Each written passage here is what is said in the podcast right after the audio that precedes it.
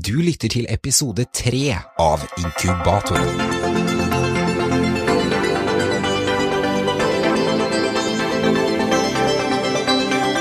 Dagens gjest jobba i bank i 25 år, før han slutta for å selge bruktbiler. I dag er han kongen over alle konger når det gjelder biler, og selger flere bruktbiler enn noen andre i Norge. I episoden snakker vi om hemmeligheten bak suksessen, og hvorfor han selger så mye mer enn andre. For iblant så er det ikke strategier og salgsteknikker som drar nåla opp, men det er ydmykhet, ærlighet og medmenneskelighet. Og nettopp det er han et perfekt eksempel på. Så her har du kongen over alle konger, fra Stensberg Bil, Kai Stensberg. Hei, Kai. Hei, du. Kan ikke du eh, bare fortelle, fortelle raskt hva du driver med, hvis du skal si det i én setning? Hva, hva er det du gjør? Kort setning er vel at jeg driver med bilsalg, bruktbilsalg. Og du kommer jo fra en helt annen vinkel. Du studerte markedsføring. Studerte markedsføring på videregående skole, ja. Og treårig. Og har drevet med litt forskjellige yrker opp gjennom tida. Men stort sett bank i 20 år. Så det er før jeg begynte med bil. Eller jeg drev jo med bilsalg fra jeg var 17 år gammel, men det er, tok vel helt av i ja, midten av 2000-tallet. Ok, så du, for i banken så, så jobba du i en juridisk avdeling? Juridisk avdeling, som vi kaller for inkassoavdeling, da. Ja, ja. Og du har solgt biler på si siden du var 17? Solgt biler siden jeg var 17 år, og startet firma, registrerte firma i 1999. Som en hobby ved siden av, rett og slett? Hobby ved siden av, ja. ja Spe, spe litt på inntekta? Ja.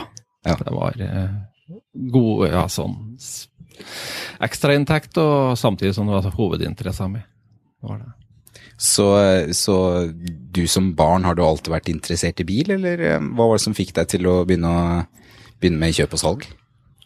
Jeg har vel alltid vært interessert i motorisert, så når jeg var 14 år gammel, så var det vel at jeg hadde kjøpt en vanlig kassett Tafor Jets for 25 kroner, og den tok jeg og bytta bort i en moped som jeg solgte igjen for 600 kroner, så det var vel eh, spede starten der. Så du bytta en kassett mot en moped? Ja. det var god byttehandel? Ja, for min del var det veldig bra, og sånn fortsatte opp gjennom tida. Ja, Og så ble det bare større og større? Ja da, det ble større og større, og så ble det biler og sånn. Jeg, første bil hadde jeg vel da jeg var 15 år gammel, så det var Ja. Hvordan var, hvordan var, dagen når du satt der i banken og for første gang tenkte at nå, nå skal jeg satse? Hvordan, hvordan, gikk den tankegangen i hodet ditt, eller dialogen inni hodet ditt? Jeg begynte vel i 1988 i Toten Sparebank. Jeg hadde jobba tidligere i en bilforretning på Gjøvik i ett og et halvt år. Fra 85 til 87 så begynte jeg som frilans i banken i 88 og ble fast ansatt i 91 og jobba der fram til jeg sa opp i oktober 2008. Men jeg var så heldig at jeg hadde fleksitid i banken, så jeg hadde en del tid til overs ellers, og da var det biler.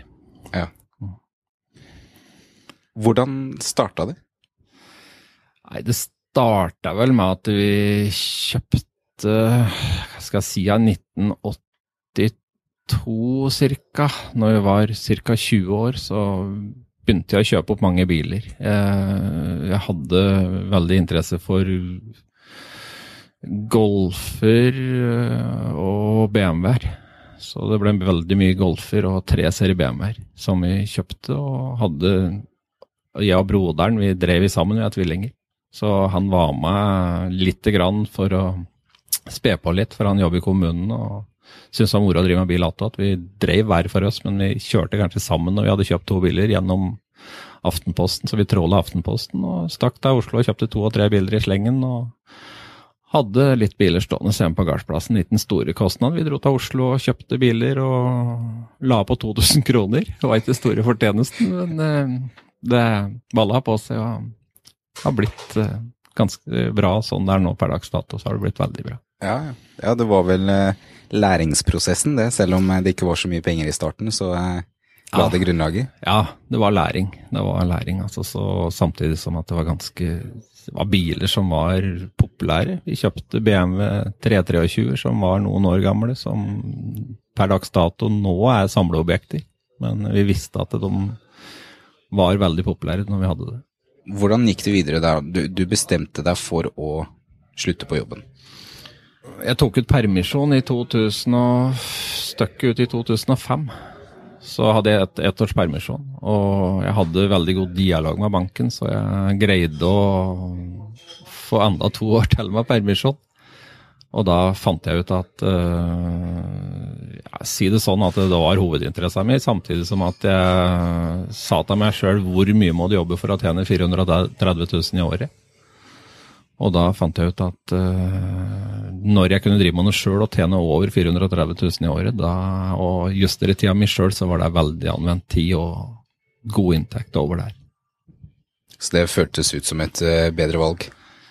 Mye bedre valg og fritt, og samtidig jeg drev med ting jeg interesserte meg veldig for. Jeg hadde det veldig fint i banken, så jeg skal ikke si noe gærent om banken. Jeg hadde det bra der og har godt forhold til dem den dag i dag. Så, men uh, hovedinteressen min er biler, og da Det gikk jo ganske lang tid fra, du, eller fra 88 til 2005 når du slutta. Hvorfor ja. uh, hva, hva, jeg, jeg, ser for meg det er mange der ute som kanskje er i en lignende situasjon, hvor de hvor de har lyst til å starte noe, eller har, har en hobby som de kanskje også tjener penger på, eh, men de tar ikke det steget. Hva var det som virkelig fikk deg til til til å stå opp og, og tenkte nå, nå gjør jeg det? Jeg følte vel at jeg begynte å få så gode kontakter i bilbransjen. For jeg hadde hatt kontakter siden 1988 med noe som heter Finn Malterud på Gjøvik, Volvo-forhandleren. Og så begynte det å balle på seg med noen kontakter utafor Oppland og her og der. Og da fant jeg ut at i stedet for å drive og ringe på biler, så gjorde jeg avtaler med bilforretninger som ringte meg når kunder var og kjøpte brukte eller nye biler, og gjorde avtale med dem. Og for meg så var det veldig positivt, for da slapp jeg å drive og tråle rundt etter biler sjøl. Hvorfor, hvorfor, er det lønnsomt for bilforhandlerne å heller selge til deg selge til forbruker? Bilforhandlere, de, stort sett så er de pålagt fra sine hovedeiere å kun fronte sitt eget merke. Så det var jo fremmedmerker stort sett jeg fikk fra de bilforretningene. Eventuelt at det var biler med høyere kilometerstand eller påkost som de så i sin skala kanskje kunne være en påkost for 30 000, som jeg kanskje var gjort for 10-12. Og da i forhold til hvis de skulle bytte inn bil og hatt den i sortimentet sitt, så, det så ble den så lavt prisa at da fant vi ut at det var bedre å selge den til meg, og kanskje fikk litt mer for bil til meg, i stedet for å unngå ja, at kunden ikke kjøpte bil der, da. Mm. For det her er da innbyttebiler. Hvis de kjøper en BMW, så bytter de kanskje inn sin Audi, og så kommer du og kjøper den Audien av forhandleren. Helt riktig. Ja, Helt ikke sant. Mm. Um, hvordan, um, hvordan, fikk du kontakt med dem? Var det de som uh, starta å søke ut deg, eller? Uh, det går på bekjentskap gjennom den ene bilforretningen, og når noen er ute på noen seminarer og sånn, så sier de da at de mangler oppkjøpere innen sin butikk, og da balla det bare på seg. Så per dags dato så kunne jeg sikkert ha hatt 25 bilforretninger jeg fikk ifra, men jeg har ikke mulighet til det, så jeg har rundt ti stykker i dag. I 2012 så solgte du 386 biler. Eh, I 2013 491. Hvordan, hvordan, var det i 2011, for da hadde ikke du flytta til, eh, til Reinsvoll ennå. Du drev utendørs og hadde ikke kapasitet til like mange biler. Nei, da hadde jeg ca. 25 biler stående hele tida, og solgte vel noe i underkant av rundt 280, tipper jeg, i 11. Uh, eh, som sikkert er bra i forhold til den vesle plassen jeg hadde. Uh, eh, 2012, som ble 386, syns jeg vel var veldig bra år. Uh, eh, 2014 tok helt av. jeg spurte kona mi om eh, For hun som sitter med papira, jeg gjør mye sjøl, men når det gjelder papirmølla, så setter jeg bort den til andre. Og det er kona mi som sitter og fører alt sammen før det blir sendt til regnskapskontoret. Um, jeg må vel si at uh, den, jeg kjøp, vi kjøpte en plass, jeg kjøpte plassen i sammen med kona mi. Og driver der alene nå. Jeg kjøpte tomt på sju mål på Reinsvoll, som vi kaller for grisgrendt strøk. Men det er ingen som trodde at jeg kunne dra fra Gjøvik og selge mer biler på Reinsvoll. Det var bare pekte fingeren ned. Men jeg hadde en så god magefølelse, det har jeg vel stort sett hele tida, at skal dette få jeg til uten å slite livet av meg, og driver du på riktig måte, så kommer kunder, altså. Det er viktig. Ja. Hva, hva, sa den magefølelsen? Hvorfor var du så sikker på at de ville komme ut dit? For det første så har jeg, mener jeg at jeg har fornøyde kunder fra tidligere som uh, prater positivt om meg, og samtidig så um, på Reinsvoll, der som jeg bygde, kjøpte tomt og bygningen på 600 kvadrat, så driver jeg rett ved sida av rv. 4, rett ved sida av jernbanen. 15 minutter fra Gjøvik, 55 eh, minutter fra Gardermoen. Så det er ja. veldig sentralt, sjøl om det heter Reinsvoll. Ja. det, det, det, jeg syns var litt uh, spennende, da, var når jeg leste om deg på nettet Um, så så jeg kommentarfeltet under, ja. og der var det jo da kunder som har kjøpt bil av deg, som skrev bare positive ting. Og er det én ting man er vant fra kommentarfeltene nå, så er det jo uh, Folk er vant til å slenge dritt. Ja, de er vant til å slenge dritt. Jeg har vel opplevd stort sett bare positive. Det er klart jeg får ikke gjort alle til lags. Jeg har, hadde en som skrev eh, negativt om meg på gule sider. Uh, den har jeg svart på. Uh, jeg føler vel at uh, han mente jeg var useriøs. Jeg var dårlig til å svare på mail, men jeg jeg kan jo fortelle, Skal jeg fortelle om den saken? Så, ja, ta, ta så var det Jeg averterte en bil på nettet. Og, eller på Finn. Og en kunde, en ringte til meg og avtalte visning. Klokka var ti på morgenen. Han avtalte visning klokka halv fire, for han jobbet av klokka tre. Og jeg sa at det er helt i orden. Uh, time etterpå så ringer det en og sier at han vil kjøpe en bil og være hos meg i løpet av en og en halv time. Og jeg sier at sorry, sier jeg har en avtale, og der står jeg ved. Om å vise fram bilen senere i dag. Og han blir irritert og mener at det er førstemann til mølla, men uh, sånn driver ikke jeg butikk. Jeg gjør avtaler og holder meg til det. Og um, fyren kom halv fire. Uh, og sa han ville ha bil, men dette var på en fredag, så han måtte i banken ordne penger og skulle komme hjem på mandag. Og vi skrev kontrakt, og alt var i orden. Og da ringte han andre fyren opp igjen og sa ifra at han hadde maila meg før og tidlig på morgenen. og Han mente at han var først, og jeg sier at sorry, sa jeg, men jeg sitter ikke med mail hele tida, jeg er ute og kjører og henter biler òg. Og da noen måneder etterpå så var det noen som sa det til meg, som kjøpte bil av meg som var veldig fornøyd. Og de sa de hadde lest gule sider og så hva jeg hadde svart. Og de var veldig enige med meg, for at jeg mener at seriøsiteten er at du holder avtaler, ikke førstemann til mølla. For noen har ti minutter å kjøre for å komme til meg og hente en bil, og noen har ti timer. Og hvis jeg har gjort avtale med noen som har ti timer, og de skal dra, så står bilen her til de kommer. Sånn mener jeg at du skal drive, og det er sånn du kan drive videre på. Mm. Hva er det du fokuserer på når det kommer til kunden. For du har så utrolig mange folk som er eh, fornøyde. Um, og du selger jo enormt mange biler. Hvor mange var det i 2014? 491. 400, ja, var ikke det 2013? I Var det i 13 Var det i 13, var det det? Ja, 212 var det 386, 213 var det 491. 491. 14, da var det da Ja, 14, ja. Da, Vent litt, nå må jeg summe litt. Da var det 346. 346. Ja, for da um, opererte jeg nakken min, så jeg gikk en god del sjukmeldt. Oh, ja. Så da I forhold til um, arbeidsmengden min, så var det vel rimelig bra salg i 14 òg. Ja. ja. Hva er det du fokuserer på? Vi, vi, hører jo om alle disse bilselgerne som, eh, som bruker sleipe triks, men jeg føler ikke at det er det som kommer fra deg si det sånn at jeg solgte en bil for to uker siden til noen fra Hadeland. De kom til meg på en lørdag og så på bil og sa de måtte tenke på det i to dager. De ringer meg på mandag og sier at uh, vi tar bilen, sier de, og kommer og henter den på tirsdag. Og Det var helt greit for meg. De kom og henta og skrev papiret på tirsdag, fikk med seg bil på tirsdag. Og da sa de at uh, vi må nesten si det, sa de, at vi har vært på Gjøvik den lørdagen vi var hos deg. Og var innom to bilforretninger. Og i de bilforretningene så hang de over oss hele tida.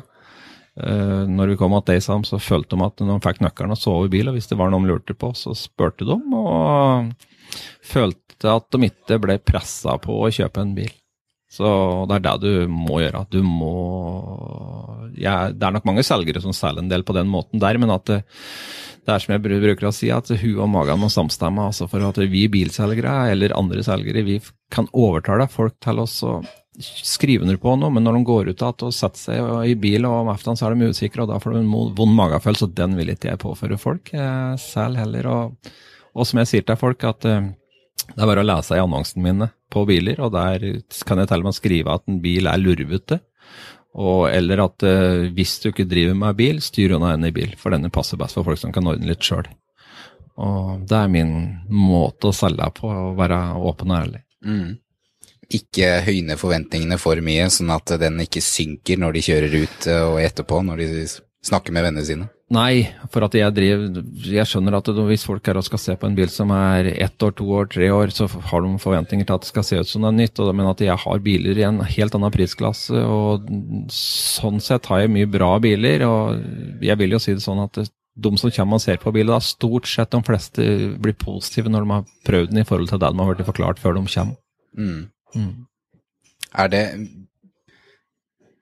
Skriver du akkurat tilstanden den er i, eller eh, legger du det et hakk under igjen for å øke forventningene når de kommer? Jeg skriver vel, Hvis det er noen spesielle skavanker ved bil, så skriver jeg det i annonsen. Uh, hvis at, uh, men opplegget er jo sånn at du Samme hvor billig du prøver å overtale noe, så skal folk prute. Men jeg har kommet dit at folk skjønner at jeg har ikke Jeg ser jo jeg får jo en del mailer med folk som hvis jeg har en bil ute av 120 000, eller om jeg har en ute av 90 så byr de jo 30 000 under det jeg forlanger. Mm. Og det, det, er jo sånn at da har du jo lyst til å skrive at du tror det, hva tror du jeg tjener på en bil? Ja, altså, hvis jeg gir 60 for en bil, så legger jeg en stort sett ut at 70 75 000. Og i forhold til skatt da, og, til, og, i tilfeller så står du jo ansvarlig etterpå i forhold til garantier, og du kan jo brenne deg på det, men 90 eh, av bilene mine er jeg heldig med. Så helhetlig i forhold til antall solgte biler, så er jeg veldig heldig i forhold til påkost. Mm. For du, du, vask, nei, du vasker bilene, men du polerer ikke engang, du? Nei, veldig få biler jeg polerer. Ja. Der jeg leverte en bil nå til polering, og da har jeg fast en som driver med vask og polering, som uh, gjør det til vettuge priser. Jeg bruker aldri å shine opp bilene mine med sånn fullshining for flere tusen kroner, for bilene mine står ute. og Samtidig så har Det er som jeg sier til kunder, at jeg tar også støvsuger inni hvis det er veldig ille. Men ellers så bruker jeg å vise fram bilene sånn de er. For at uh, det er veldig mange som er uh, var på røyklukt, bikkjelukt. Og hvis du går i en bilforretning, en nybilforretning i dag, og, eller en annen brukbilforretning, så lukter det veldig godt i bilene. Det er så blankt og fint innom, og så kjører man dem og syns det er så fint. Og så kjører du tre måneder her i Norge, og så skinner sola, og så regner det, og så steike sola igjen neste dag igjen, og da kommer all bikkjelukta og røyklukta fram igjen. For du får ikke ut den ozonmaskinen. Den kommer igjen før eller senere. Og jeg, jeg, greier ikke å selge et produkt som jeg skjuler sånne ting med, altså, for det er, det er ingen som er, greier å trylle så det blir borte for alltid. Nei. Så. så du går til eh, forhandlerne, eller de kontakter deg, og så kjøper du en bil. Mm. Du får den kjørt hjem, eller kjører den hjem selv. Og så Uh, reparerer du den? Hvis, hvis, den trengs det? Hvis det trengs, ja. ja. Hva er det du fokuserer på, hva er det du re reparerer som du får mest igjen for, og hva er det du ikke reparerer? Nei, si det sånn, stort sett så går det jo bremser, slitedeler. Og stort sett så kjører jeg det på Mekonomen verksted, et verksted som jeg har avtale med. Og det er fint, det er, jeg, men når hjulskift og diverse sånn, det gjør jeg sjøl. Ja. Jeg syns det er moro å skru, hvis jeg kan eh, gjøre det, men det er innafor visse rammer, altså. Mm. Med, det, med tida, i forhold til tida. Jeg skjønner ikke hvordan du får det til. Du selger flest biler i Norge. Eh, du henter mange av dem selv, ja. Eh, og du reparerer. Ja. Og i tillegg så sa du til meg i stad at du, du føler at du ikke har det travelt. Nei, jeg føler jeg har rimelig avslappet forhold til det. Jeg våkner Eller våkner, jeg våkner litt før seks om morgenen. Vekkerklokka til kona begynner halv sju. Da drøyer jeg, da. Da skrur jeg på dataen halv sju i senga. Ligger i senga og ser på nettet og finner annonser og litt sånn. og Står opp kvart på åtte, ordner meg og, durer og henter noen deler. Og, eller ser på biler, og så åpner jeg butikken sånn ni-halv ti. Og vasker litt biler, tar telefoner, legger ut annonser. Øh, henter biler på verksted.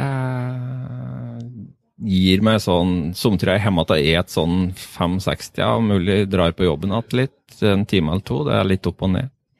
Så jeg har alltid fra 10 til 14 timers arbeidsdag, øh, kan, men jeg kan justere det sjøl. Jeg driver sju timers uke.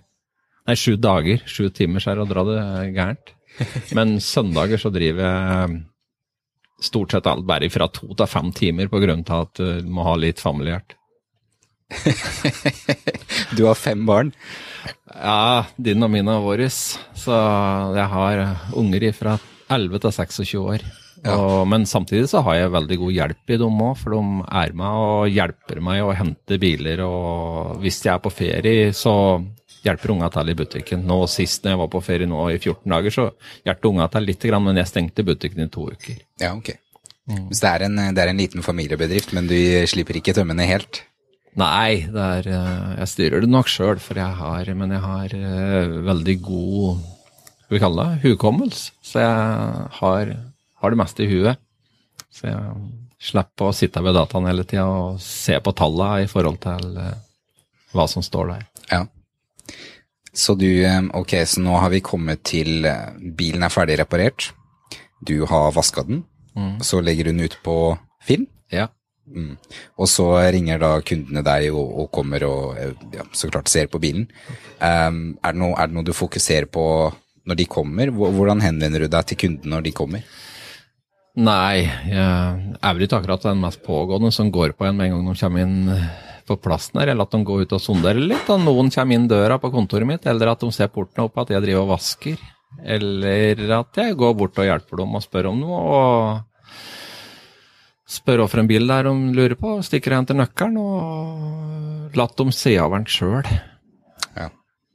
Latt dem drive og kikke sjøl, og så hvis de vil prøve den, så bare se fra. Da må du bare komme hit, så får de en prøvetur med bil, og hvis uh, Jeg syns det er grådig greit og at de ser på det sjøl og prøver ut ting sjøl. For at det, stort sett så mange selgere henger over dem for å vise om mye fine ting det er for biler. Ja. Men mange av de fine tinga syns jeg det går an å vise i ettertid. Ja. Så de må, få, de må, kjenne seg litt til rette sjøl først, syns jeg er viktig. Ja. Det var, det var, litt moro når, når moren min kjøpte bil. Mm. Eh, sist gang hun kjøpte en brukt Audi. Det første bilselgeren viste henne, mm. det var koppholderen. Ja. det er en sånn veldig fancy koppholder. Du trykker på den, den popper ut, og så mm. spretter ut bunnen. Ja. Det var det første han viste. ja. ja. nei, så jeg, jeg, er eh, Jeg er nok eh, Jeg, jeg driver på den måten, i hvert fall. Og jeg føler at du, du, bygger opp tilliten på å gjøre det ikke for pågående. Så å ta det heller litt etter litt. Når, mm. Eh, når, når de føler at de eh, ja, føler seg litt hjemme, da. Ja. ja. Så det, det, mest sentrale i, i, god kundeservice, det er å, å, bygge opp tillit? Tillit er det viktigste. Ja. Eh, det var også noe, noe spennende du nevnte i stad angående når du, eh, når du Ja, for du, du tar ikke alltid NAF-tester, du drar til merkeverkstedene. Jeg tar eh, stort sett de fleste bilene jeg får, blir testet før innbytte. Samtidig så har du noen billigbiler som eh, blir bytta inn uten test, og da må det gå på tilliten. Noen mm. ganger prøver de det, og noen ganger prøver jeg det hvis det er nære nok eh, i forhold til det. Jeg mm. har såpass peiling på bil, jeg er ikke utdannet bilmekaniker, men jeg har skrudd mye bil. Mm. Så i forhold til feil og sånn på biler, så vil jeg vel si at jeg legger meg på ganske lik linje som mange dyktige bilmekanikere. Jeg vil si det. Såpass grep på det har jeg. Hva feil og lyter og sånn, hvor enn der ligger hen. Man må vel ikke alltid være professor for å være, være god i noe, og når du er professor, så har du kanskje ikke erfaringen selv. Nei, Opplegget er jo sånn at uh, jeg mener jo at alt det datautstyret som du kan koble inn på en bil i dag, det mener jeg er at Du må være litt våken i forhold til det, for det er veldig lett å se der hva det er for noe, men at den delen som popper opp der som kan være feil, den koster 12 000 kroner. Og den, jeg er av den oppfatningen at den del kan være påvirka av en del som koster 370 kroner, mm. som du heller kan skifte ut, og, så kan da, og da får du nullstilt. og da, så det er, det er, litt for lettvint i dag å koste på biler. Ja. Det var, var faktisk en avisartikkel i dag jeg, jeg så. Det var um, et, et kobberrør, jeg tror det var en halvmeter, et minikobberrør, som kosta 500 kroner ut til forbruker, mm. mens de selger det samme kobberrøret, når de selger det til oljebransjen, så koster det 10 000. Ja. Um, så man kan alltid finne en del som koster mer å bytte, fordi man ønsker å tjene penger, men, men man må fokusere på um, Ja, hva ville du sagt? Nei, jeg vet ikke hva jeg skal si, men at det, i forhold til diverse ting, så merker jeg jo at uh, det er veldig drøye priser. Og jeg kjøper jo stort sett 90% av delene mine gjennom Meka. Jeg, samtidig må du undersøke hos merkeforhandler, for i forhold til diverse deler så kan det sprike ganske godt. Du kan få en originaldel hos merkeforhandleren for billigere der òg enn du gjør på Meka, så du skal være våken. Og jeg ser jo det, og jeg hører jo en del kunder som er innom som skrur biler sjøl. De bestiller jo mye på eBay. Og det er jo Jeg hørte i forhold til noe nivålift på noen biler nå, og støtdemper på en Mercedes uh, kompressor. Kosta 36 000 med Bertel Osten, og kjøper du det på eBay, så får du for 13 600 kroner. Ja, ja. Så folk må være litt våkne. Ja. Jeg jobba jo faktisk på Bilekstra ved siden av skolen jeg gikk på videregående. Ja. Um, men, men det, jeg, jeg, skjønner ikke helt det der. Det, det har kommet mange nettbutikker nå hvor de selger bildeler. Men jeg husker jo når jeg jobba der, så er det jo ofte at det er biler som ligger i, i veiskillet på års, årsmodellene, som gjør at du eh, det ikke er lett å, å, å, finne ut hvilken del du skal ha alltid. Du kan, når du bestiller, så kan du jo ha med deg skjeltnummeret på bil, og du kan jo få tre forskjellige bremseklosser mm. til samme bil, så det er jo noe jeg mener jo det er noe gærent et sted at du skal få muligheten til å ha så mye forskjellige deler. Men uh, det må jo sitte noen og tjene penger på det. Ja, det må jo være det når, når det er så mye forskjellig. Det, det, skal jo ikke være noen grunn til at det skal være så mye forskjellig, men Nei, ja. forskjellige folk skal tjene sine penger. Det er det er det, det går på. Mm. Utrolig tungvint. Mm. Uh, men det vil jo være enormt mye penger for dem som eventuelt ja, konsentrerer delene ned til noen få. Det er, eh, du må jo, Har du et produkt, så burde du jo være lettere å selge i stedet for at folk eh, må sånn, si det sånn at når vi får med deler som til, så får vi med tre sett med bremseklosser. Mm. Og det er klart at du blir litt sånn oppgitt da når at du må ta med tre sett med bremseklosser og finne ut hva det er. For du har ikke støtt du har tatt ifra den delen før du stikker og kjøper deler. da. Nei, nei. Jeg har blitt kjefta på mange ganger, jeg. Ja, jeg... på grunn av det der. Ja, det, men, jeg eh, ser den. De kommer jo tilbake. De har ikke så mye valg alltid, så Nei, men de blir, de blir jo surre. Ja. Så eh, du, du nevnte noe um, spennende i stad. Um, når du, uh, iblant når du leverer en bil, f.eks., hvordan du bygger opp tillit med ikke bare kunder, men, men merkeverksteder og, og, og sånt noe, mm. så handler det om å være personlig. Ja. Um, kan du fortelle en historie, eller uh, hva du gjør der? Nei, historien er vel at du Skal vi ta et eksempel her nå om dagen, så da var jeg på tur uh, Satt vel på tur inn til Oslo med toget for å hente en bil. Og kvarter før jeg dro, så var det noen som ringte og lurte på en Peugeot 207 2010-modell jeg hadde. Uh, folka hørtes veldig greie ut. Eh, jeg ordnet i stand så jeg la nøkkelen eh, ut av dem, så de kunne prøve bilen når jeg var borte. Og de bare sa at er det mulig at vi kan gjøre det når du ikke er der? Ja, ja, nei, det går fint, så jeg bare få navnet ditt, så ordner vi alt dette, så, så kan du prøve bil. Og jeg stakk og kjøpte en bil, og dro innom et annet sted og kjøpte tre biler. Og to timer etter han hadde prøvd bil, så ringer han og sier du, kona vil ha bil, så vi kommer i morgen og kjøper den. Og sånn har det skjedd flere ganger. Så det er de får tilliten, og det er klart du kan ikke gjøre sånn uh, ustanselig med alle kunder, men du, du, jeg føler at jeg er litt menneskekjenner når jeg prater med folk. og da, Jeg har aldri gått på ei blemme, så jeg føler at uh, du må gi folka tillit, og da bygger du opp. Og da går jungeltelegrafen at han kan kjøpe bil, altså. Da går det fint. Ja. Og uh, hvis jeg sier cheeseburger, hva sier du da? Ja, Cheeseburger er jo kurant. Det er Jeg har ganske bra dialog med de fleste verksteder rundt på Toten, Gjøvik og visst at jeg har en bil som eh, jeg skal levere, og det lyser noen lampe som jeg ikke vet hva er for noe, så er det jo stort sett ventetid. og jeg er så heldig at jeg da gjør jeg det sånn at jeg stikker innom Mækkern og kjøper meg enten 10, 15 eller 20 skisburgere, og så kommer på verksted, så da blir gutta ivrige, og da kobler de på instrumentet og ordner, og da er de happy, og, er, og jeg er veldig glad sånn er det i gamet. Altså, uansett hva du driver med. Det er, det er ikke smøring, men det går på litt kameratskap. Mm. Se andre. Ja.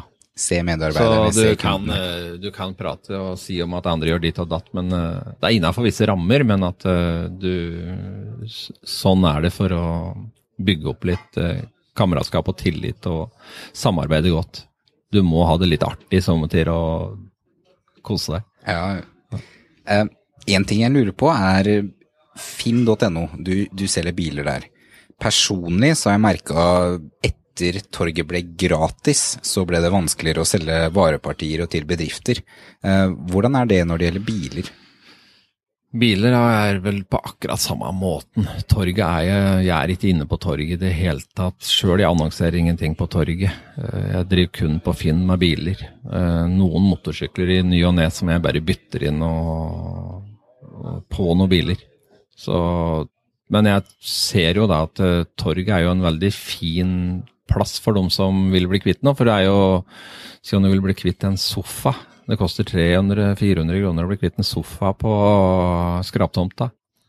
Averterer hun der, så er det gratis, og så kommer noen og henter den mm. i løpet av en eller to dager. Så det er klart, jeg skjønner folk åssen eh, de gjør det. For at i tillegg, hvis du du ute med han på skraptomta, så må du betale der, og i tillegg må du leie, muligens leie en henger. Mm.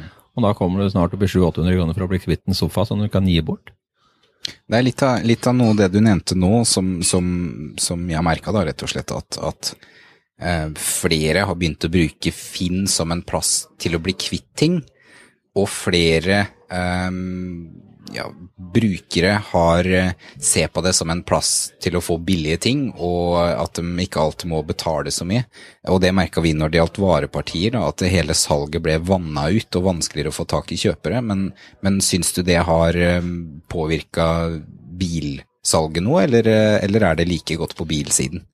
Bilsida er akkurat samme. Ja. Jeg vil jo si det sånn at målet mitt jeg, vet, jeg har aldri noe mål om hvor mange biler jeg skal selge, men det er som når folk spør meg, så sier jeg at jeg selger en bil om dagen. Og det er, uh, det er vel, og da når jeg sier en bil om dagen, så vil jeg si 365 biler i året. Mm. Ikke, du kan ikke ta bort lørdag og søndager og helligdager eller hva det er for noe. Det er 365. Ja. Det er, uh, så det er der er det der jeg skal ligge. Ja. Så. Når det gjelder kundebehandling, er det her noe du um, har lært av noen, eller, eller, har du noe bok du har lest noen gang, eller uh, hvor, hvor, er det du har lært å bli så god på kundebehandling som det er? Jeg føler det ligger veldig mye mer bak kortene enn det vi får fram her, for det, du gjør det utrolig bra. Skal jeg si ja? Jeg føler vel at uh, hatt en fin oppvekst. Veldig lett uh, å lære. Uh, samtidig som du skal ta ja, støtt, Si det sånn, jeg ble opp, når jeg vokste opp, så lærte jeg støtt av respekt for folk som var eldre enn meg. Den står jeg ved den dag i dag. Og jeg har uh, hatt aldri hatt jeg, har ikke hatt streng oppvekst, men jeg har hatt en veldig real og ålreit oppvekst. Jeg bodde hjemme da jeg var 26 år. jeg hadde det veldig fint. Jeg driver med biler fordi jeg bodde, hadde hadde det veldig fint sånn sett, og kunne drive med biler. Foreldrene mine var veldig klar over det. Vi hadde såpass stor tomt at jeg hadde mulighet til å ha noen biler der i tillegg. Jeg hadde fritt, men og samtidig som jeg har Vil vel si det sånn at eh, jeg lærte folk å kjenne veldig mye i forhold til jobben når jeg begynte å jobbe i Toten Sparebank. Eh, der møtte jeg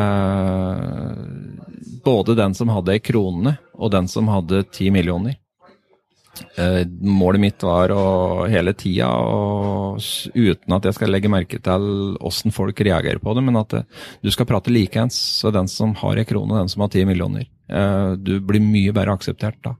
Du ser noen som jeg slenger seg rundt her som på dem på ti millioner, men ikke de som er i krone. og Du har noen som sliter med diverse ting, og jeg prøvde å ta vare på dem. Og ser etter å ha hjulpet om kunder, så hilser de på meg der og der. Og andre ville sikkert ha slått beina unna dem, men jeg, målet mitt var å unngå inkasso. Mm. Heller finne løsninger, og sånn lever jeg i dag og tenker gjennom det. og Samtidig så er det mange som møter veggen eller får skavanker på et eller annet måte. Jeg sjøl ble skilt i desember 2001. Hadde ordentlig motgang i forhold til diverse da. Eh, og har lært veldig mye av det. Og satt mye mer pris på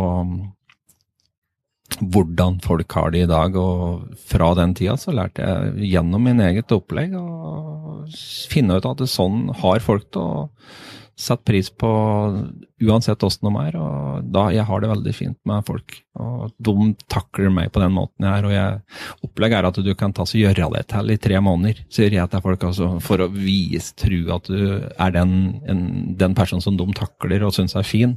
Men at du sliter når det har begynt gått seks måneder, og da klarer du ikke i lengden. Så vær den du er. og Jeg føler jeg er det, og har får det veldig fint sånn hver eneste dag. Jeg ser fem og en halv time om natta min bedre halvdel. Hun sier da at er det du går på, sier jeg, for at jeg er like opplagt om kveld, og jeg er like opplagt om morgenen og har det likeens hele dagen.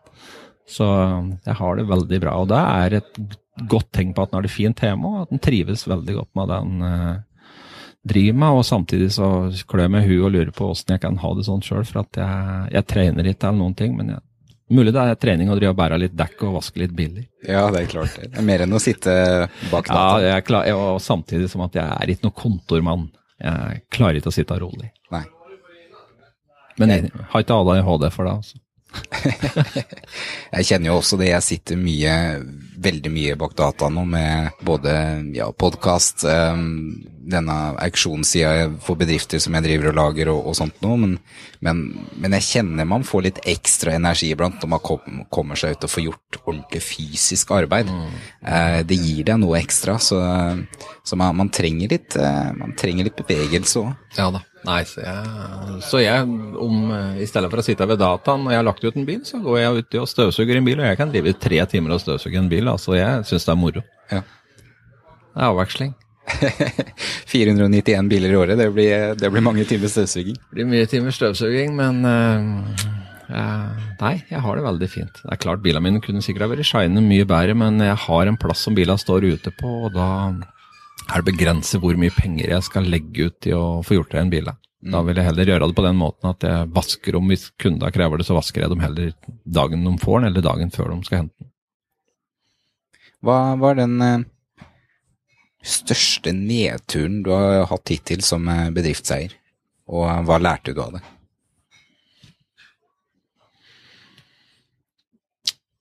Jeg har vel ikke hatt noen nedtur, bortsett fra at jeg måtte operere nakken i fjor. Det var nedturen at jeg måtte Men da Si det sånn at jeg Jeg ble operert i Jeg kan jo si den historien var litt ålreit, den òg, da. Men eh, jeg gikk jo sjukmeldt ganske mye i første halvdel i 2014 pga. nakken. Lå tolv timer med krage om, i døgnet. Kom jeg fikk time og ble operert til skulle opereres 1.6. Jeg kom på hotell på Ullevål, og der måtte jeg gjennom fem leger. Jeg kjørte innover, for det var en som hadde ringt på en bil. Mellom lege nummer to og tre så solgte jeg en bil ute på parkeringsplassen på Ullevål. Så jeg måtte ta toget, toget hjem igjen fra Ullevål. Ja, og dure i natt over da, og skulle opereres 1.6. Da var det en eh, som ringte til meg når jeg, når jeg skulle ut der, jeg måtte ut igjen dagen etter, selv om det var operasjon. og Jeg tok toget opp igjen. Og mens jeg satt på toget, så var det en som ringte, for jeg tok toget fra Oslo klokka to minutter over ett og skulle være på Reinsvoll kvart over tre, så kona mi skulle hente meg der. Og da sa jeg til kona mi at når jeg kom på Reinsvoll, at du må kjøre ned om butikken, for at det står en og venter som skal prøve en bil. Jeg hadde en bil til 225 000 der. Og vi kjørte nedom. da, Han prøvde bil i et kvarter og kjøpte bil. Så da solgte jeg bil samme dagen jeg kom tilbake fra sykehuset. Så det er, det er moro. Og, så det er, det, er, det, er, det er oppturer, syns jeg, da, stort sett. Jeg har ikke veldig mye nedturer. Nei. Du, du, det virker som du elsker det du gjør, rett og slett. Ja, jeg er veldig glad i å drive med dette her. Jeg er det. Så, men Eh, det er, eh, si det sånn at når at jeg sitter hjemme og legger ut en bil klokka halv elleve om kvelden, så kan hende jeg får en telefon klokka kvart på ett om natta. Heldigvis har jeg på lydlås, for jeg skrur på lydlås klokka ni om kvelden. Ja. Hva er den beste oppturen hittil?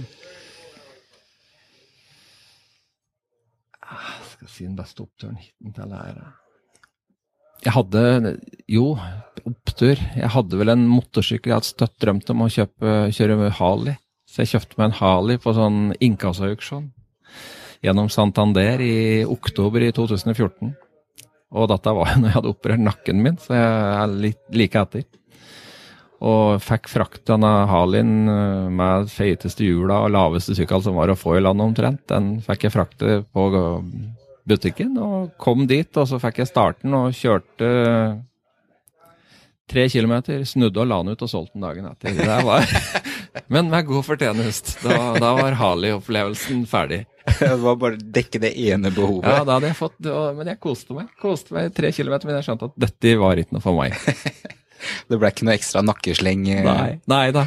Så, det var, så jeg har mye sånne opplevelser. og det er, det er, veldig ofte at hvis jeg legger ut en bil klokka Jeg hadde en Tao nå, Chevrolet Tao 2002-modell, som jeg la ut uh, nå om um, mandags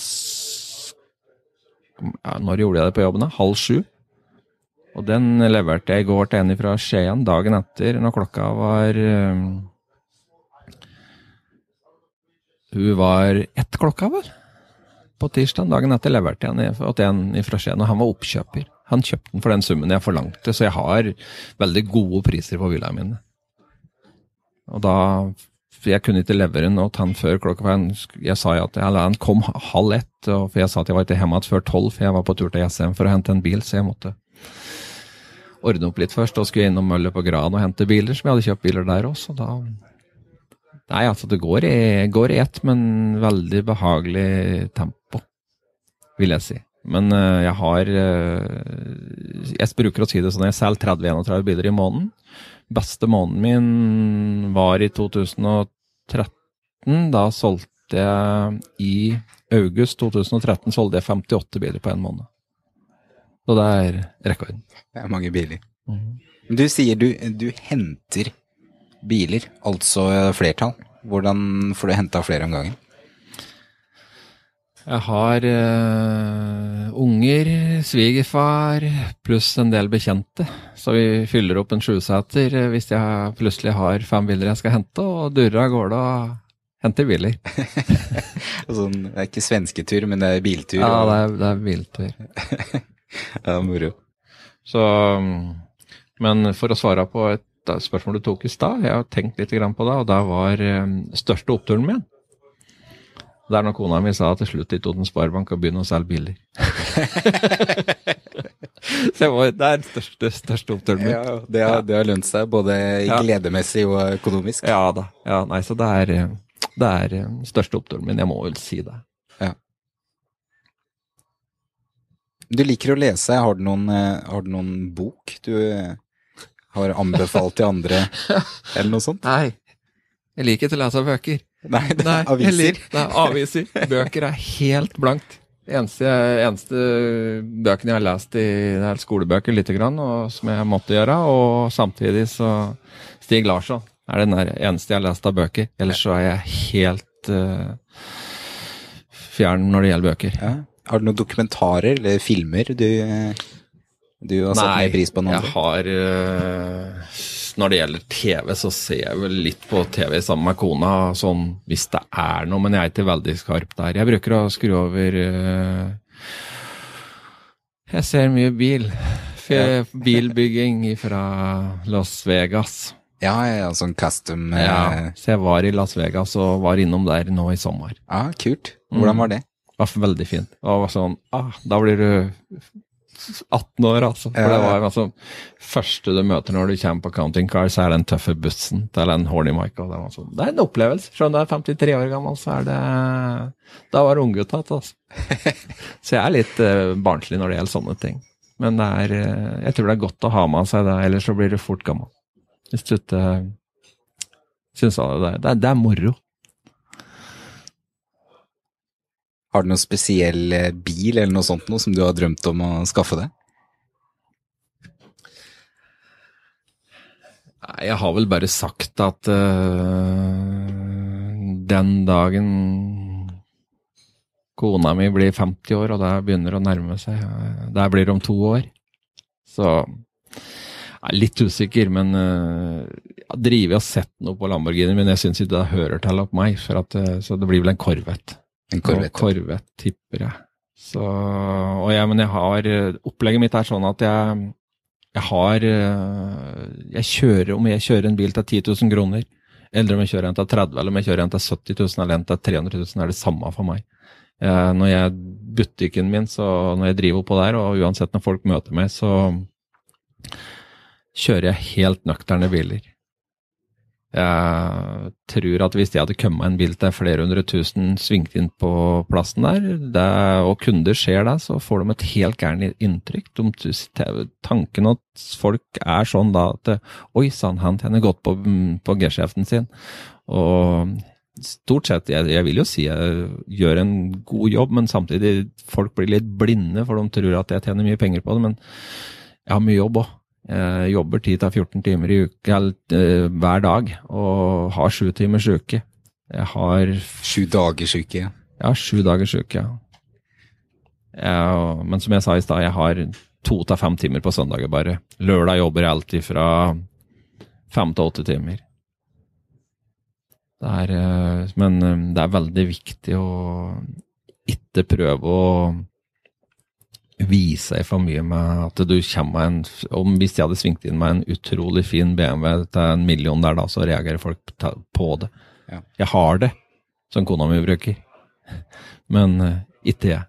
Jeg kjører den ikke. Nei. Jeg får lov til å vaske den innimellom. Hva slags bil er det? BMW X6. Det er, det er ikke med på den tillitsbygginga vi snakka om tidligere. Hvis du Nei. svinger inn i en eh, Lambo eller Nei, du får eh, du, Folk får gærent inntrykk. Samtidig så har jeg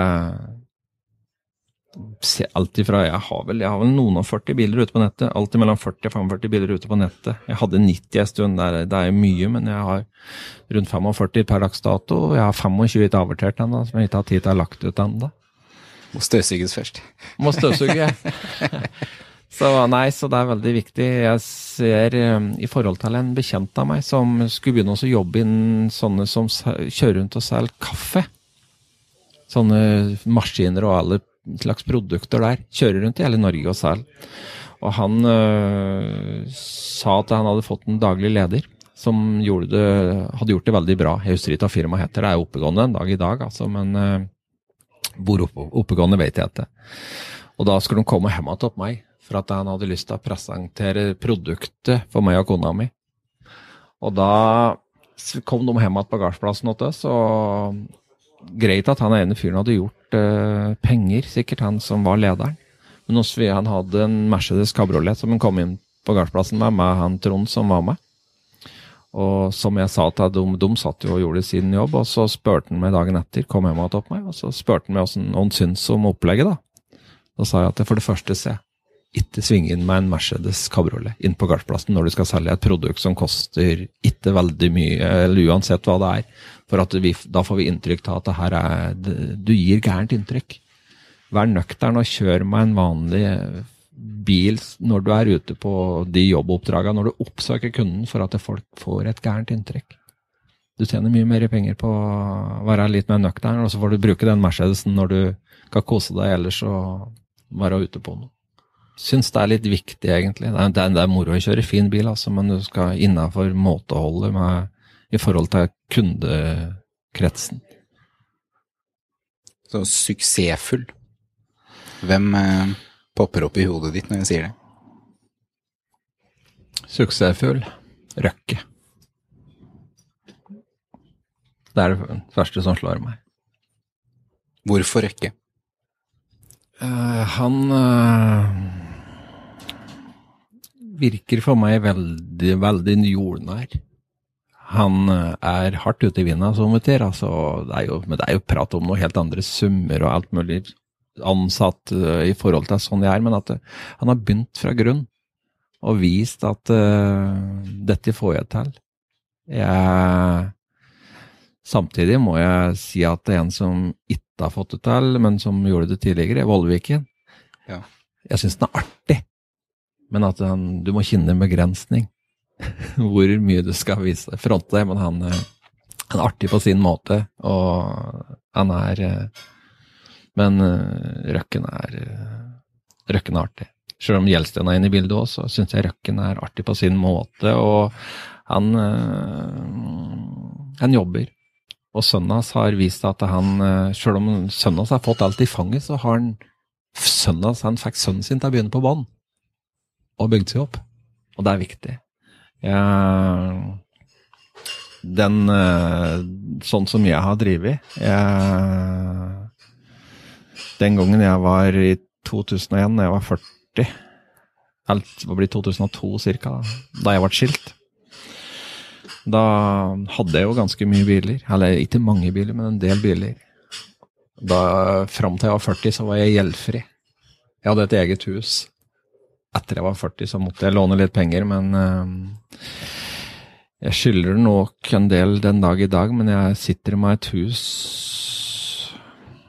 som har vært mellom 8 og 10 millioner. Sitter med en forretning som har vært 4,5, og jeg har biler stående for 4 millioner.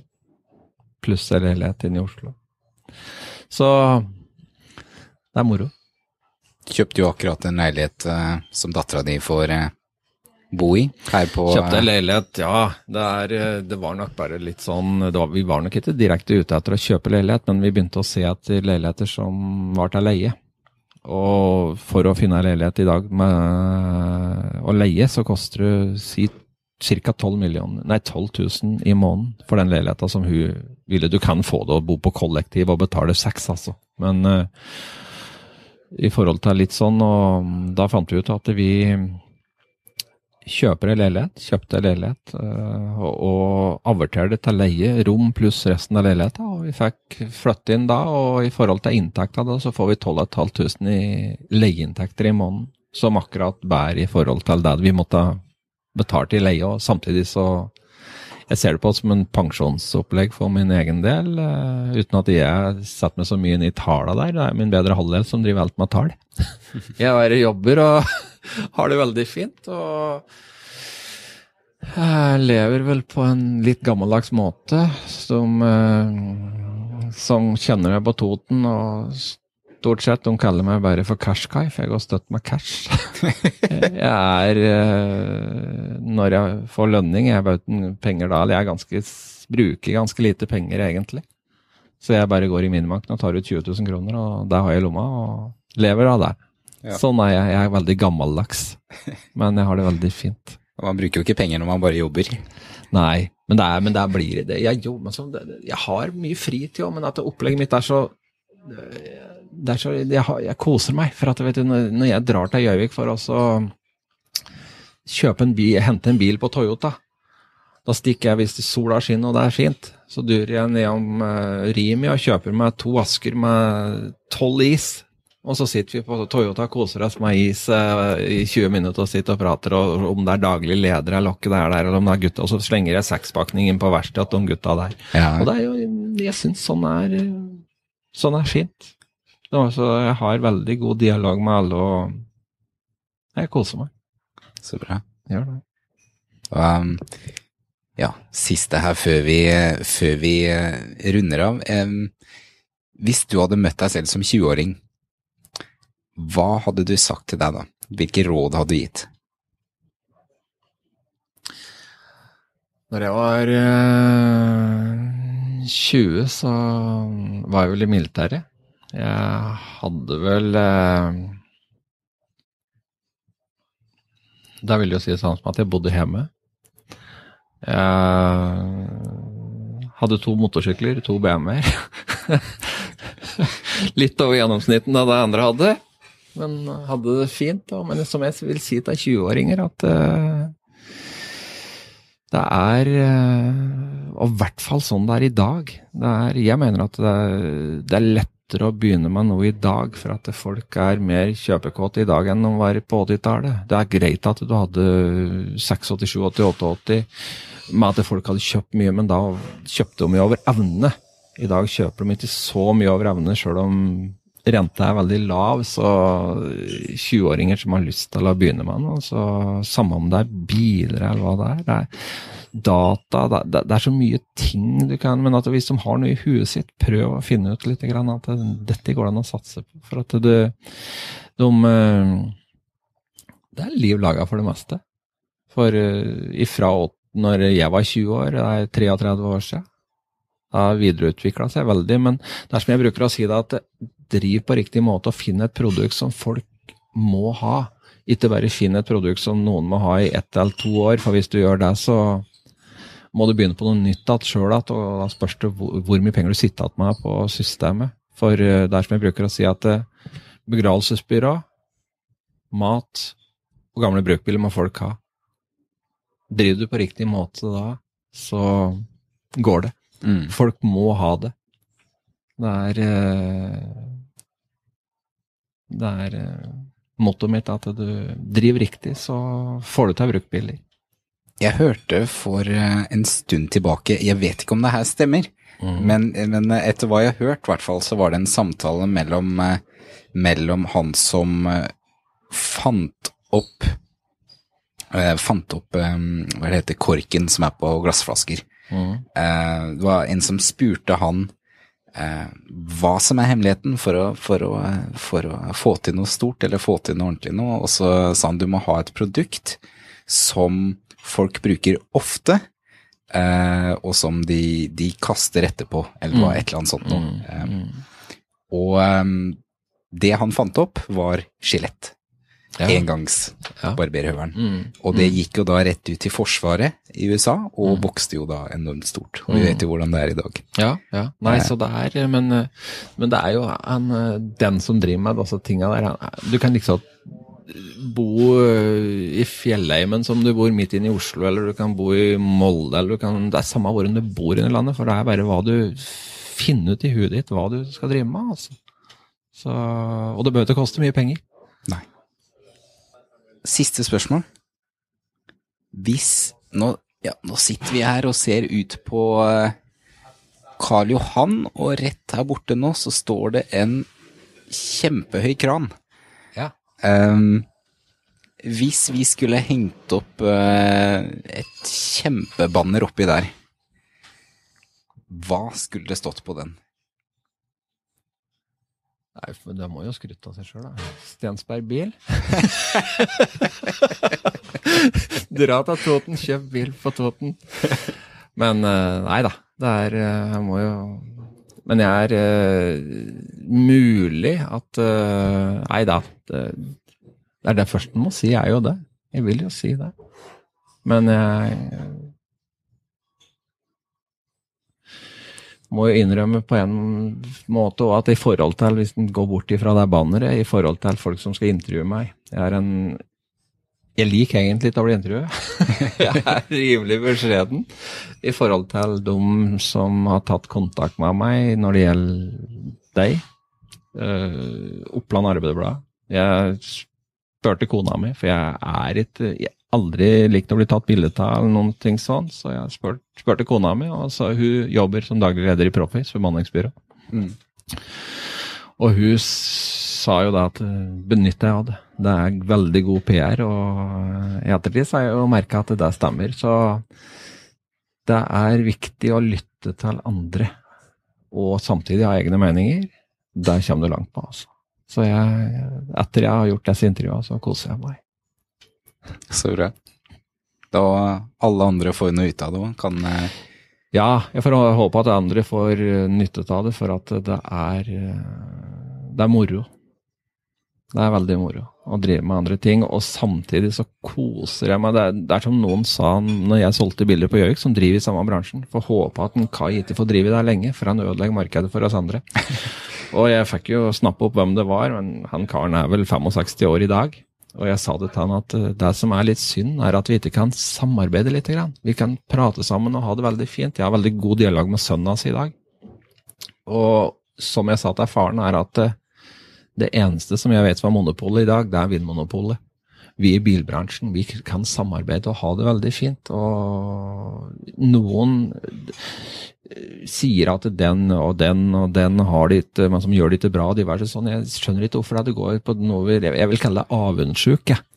Altså misunnelse. Og jeg ser ikke grunnen til at folk skal være det. Vær den du er, og kos deg. og Jeg står opp hver morgen og har det veldig fint.